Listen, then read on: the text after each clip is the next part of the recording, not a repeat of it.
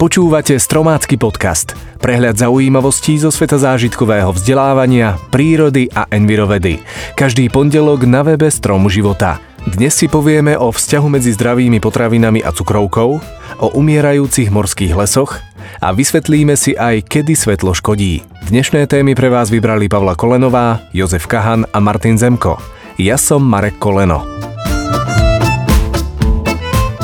Pravidelná konzumácia zdravých raňajok môže podľa novej štúdie pomôcť deťom znížiť riziko vzniku cukrovky druhého typu. Tým Londýnskej univerzity našiel súvislosť medzi deťmi často vynechávajúcimi raňajky a vyššou úrovňou známych rizikových faktorov diabetu. Vedci dospeli k týmto záverom po vykonaní prierezovej štúdie na približne 4000 deťoch vo veku 9 až 10 rokov vo Veľkej Británii. Deti odpovedali na otázky o tom, ako často a čo jedli na raňajky a následne im zmerali markery rizika cukrovky v krvi, hladinu inzulínu na lačno, glukózu a glikovaný hemoglobín.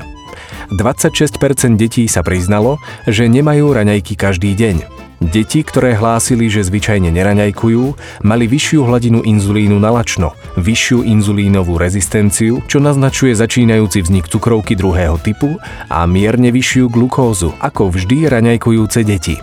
Navyše tie, ktoré uviedli, že na raňajky jedávajú potraviny s vysokým obsahom vlákniny, mali menšiu inzulínovú rezistenciu než tie, ktoré jedávajú iný druh potravín, napríklad jedlá na báze sušienok. Zistenia uvedené v tejto štúdii sú významné aj po prehodnotení iných faktorov, napríklad socioekonomického statusu, fyzickej aktivity či telesného tuku. Tak čo, dáte si zajtra na raňajky poriadnu porciu vlákniny? Hm? Veľké časti podmorských lesov z riaz na západe Austrálie sú preč a pravdepodobne sa už neobnovia. Uviedol to Scott Bennett zo Španielskej národnej rady pre vedu. Spolu s nimi zmizli aj mnohé miestne ryby a bestavovce. A namiesto nich sa objavili húfy tropických rýb. Thomas Wernberg z Univerzity západnej Austrálie označil bývalé morské lesy z Rias za biologický motor Veľkého južného útesu. Týmito riasami sa totiž živili ryby z najproduktívnejších rybárskych oblastí. Táto situácia žiaľ nie je nezvyčajná. Na 58% povrchu Zeme už klesla úroveň biodiverzity pod tzv. bezpečný limit. Ako jediné riešenie tejto nelichotivej situácie sa javí, že ľudia budú musieť aktívne ohrozeným ekosystémom pomôcť, inak postupne prestanú fungovať a nenávratne zaniknú. Pouličné osvetlenie nám dáva pocit bezpečia a tiež nám pomáha ľahšie sa orientovať v teréne. V noci na miesto spánku sledujeme filmy, prípadne scrollujeme sociálne siete na displeji telefónu. Umelé svetlo nám výrazne uľahčuje a spríjemňuje život, no má aj svoje negatívne stránky.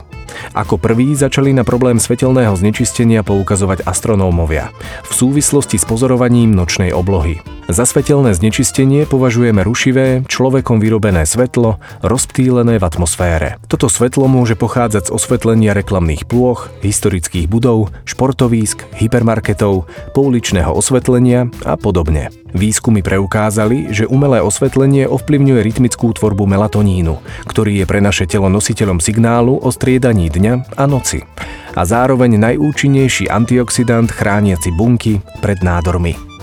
Svetlom si narúšame tisícročné biologické rytmy, čo u ľudí zvyšuje výskyt nespavosti, stresu, psychických problémov, cukrovky, ale i neurózy či rakoviny.